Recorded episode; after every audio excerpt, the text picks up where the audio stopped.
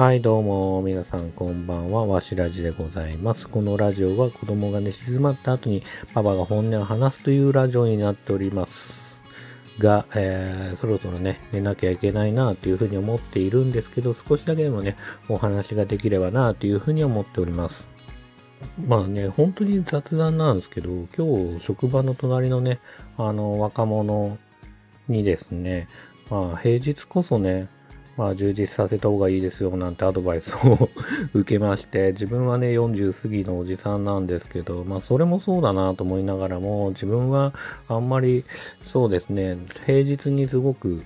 なんかアクティブに動くタイプではなくて、やっぱ家帰ってのんびりして寝ちゃおうかなみたいな感じがあるんで、まあその話はね、結構なんか響いた気がするんですよね。あの、まあ土日をね、楽しみに生きてるっていうのもどうかなと思ってて、やっぱり平日の方が長いわけだし、まあね、土日ね、充実させて楽しむっていうのもすごくね、重要なことではあるとは思うんですけど、まあそうやって、えー平日にね、何か楽しみがあったりとか、えーまあそれがインプットなのかアウトプットなのか、それとも何か自分のためになる何かなのかわからないですけど、充実させるってことは、まあ、ものすごく、ものすごくね、いいことなんじゃないかなと思って聞いててね、話を聞いてて、なんか結構ね、響きましたね。うん。まあ、ジム行ってもいいかもしれないし、ジムじゃなくても、まあ、こうやってね、録音することも一つのね、息抜きでもあると思ってるんで、まあ、今日な、今日はですね、ちょっと、あそんなにね、すげえこれ話したいなってことがないまま話し始めてみたんですけど、さっきまでですね、まあ本当に2分前にはですね、えっ、と、まあソファーに寝っ転がって、まあ、子供たちはね、もう、あの、10時ぐらいにね、寝てるんで、あの、スマホをね、いじってたっていう、まあ、だらだらとスマホをいじるっていうね、一番最悪な状態で、まあ、その僕が、あ僕のね、職場の隣の若者にも、やっぱ携帯をね、だらだらいじるのが一番最悪ですよ、なんて言われてたんで、まさにそれやってるなと思って、それはそれで良くないなと思いながら、あのそんな感じ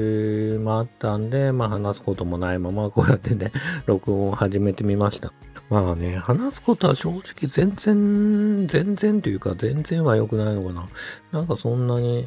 うん、まあこの映画見ましたとかもあんまなくて、ここ最近は息子、まあ土日は、一日は息子の少年野球に付き合って、一日は娘と遊ぶか、自分の時間にね、まあ費やすかっていう感じではあって、まあ自分の時間がないと自分は結構その、ストレスが溜まってしまうんで、それはそれでね、なんかストレス溜まってね、イライラしてると家族に迷惑かかるじゃないですか。まあそんなこともあるんで、まあうちの奥さんもね、結構理解者でもあるんで、まあ何か作ったりとか、そういう時間には、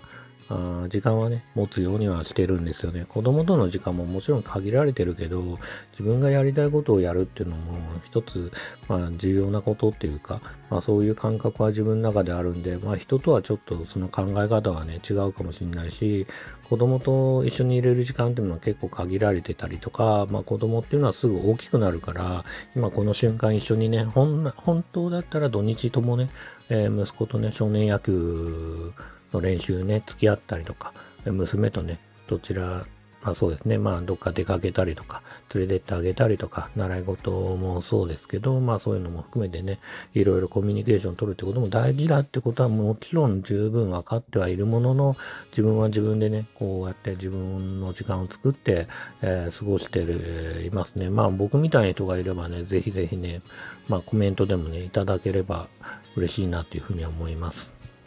最近は何してるかって言ったらさっき言った通りそんな感じで過ごしているんですけど、最近、まあ前回のね、録音でも話した通り、ちょっと気になるのが、最近はね、ゲーム気になるなと思いながら、あの、プレイステーション5のね、まあスパイダーマンとかも面白そうだし、まあ、マリオワンダーですかね、まあああいうスイッチのゲームも面白そうだし、ゼルダもあの、クリアしてないし、まあね、ゲームやりたいなっていう気持ちもなくはないし、まあ作りたいって気持ちもあるし、まあいろんなね、気持ちがありますね。息子が今日なんかゲームってどんぐらいの期間で作るのとか、どんぐらいの人数で作るのなんていうことをね、話、えー聞かれたんですけど、あの、場合によってはね、ものによっては一人でも作れるゲームだってあるし、過去、過去っていうか今なおね、そういうゲームがあって、アプリにね、配信されてるものだってあるんだよって話をして、まあ、そういう意味で言うと自分もね、いつかそういうゲームを作りたいなっていうふうには思ってるのと、まあ、このスタンド FM でもあんま映画の話とかばっかりで、ゲームの話はあんまりしたことないですけど、僕一応、あの、多摩美術大学を出た後に、えー、と、一つ目に就職したところが、新卒で就職した会社が、まあ、SNK って会社で、まあ、皆さんご存知かわかんないですけど、キングオブファイターズとか、画廊伝説とか、まあ、ネオジオと言われる、まあ、あアーケードの筐体みたいのがあったんですけど、まあ、それを作ってる会社に就職して、まあ、デザイナーとして就職して、ただ、えー、結構イケイケゴーゴーでいろいろやってたんですけど、僕が入った頃は。ただ、すぐに傾いて まあ今もね、SNK というのはすごく根強く人気があったり、海外の人気が結構高かったりするんで、まあ別の会社が、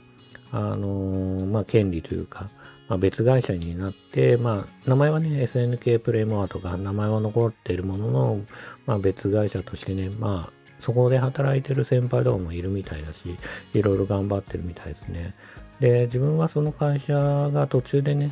あの、本当に入社して数年目で、あの、パチンコ、パチスロの会社であるぜっていう会社があったんですけど、まあ、その会社に買収されて、まあ、僕もパチスロのゲーム、一時期、サムライスピリッツの、あの、ゲーム作ってたんですけど、それもありつつも、途中で、やっぱり、途中でというか、まあ、それを作り切った後に、あの、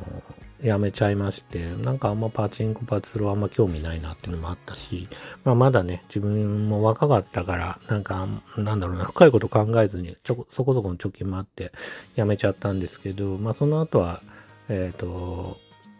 任天堂64かなあのゲーム作ったりとか、その後は携帯ゲーム、当時はガラケーだったんですけど、ガラケーのね、ゲームを作って、テトリスとか、まあそういうのを配信してた G モードって会社に就職しまして、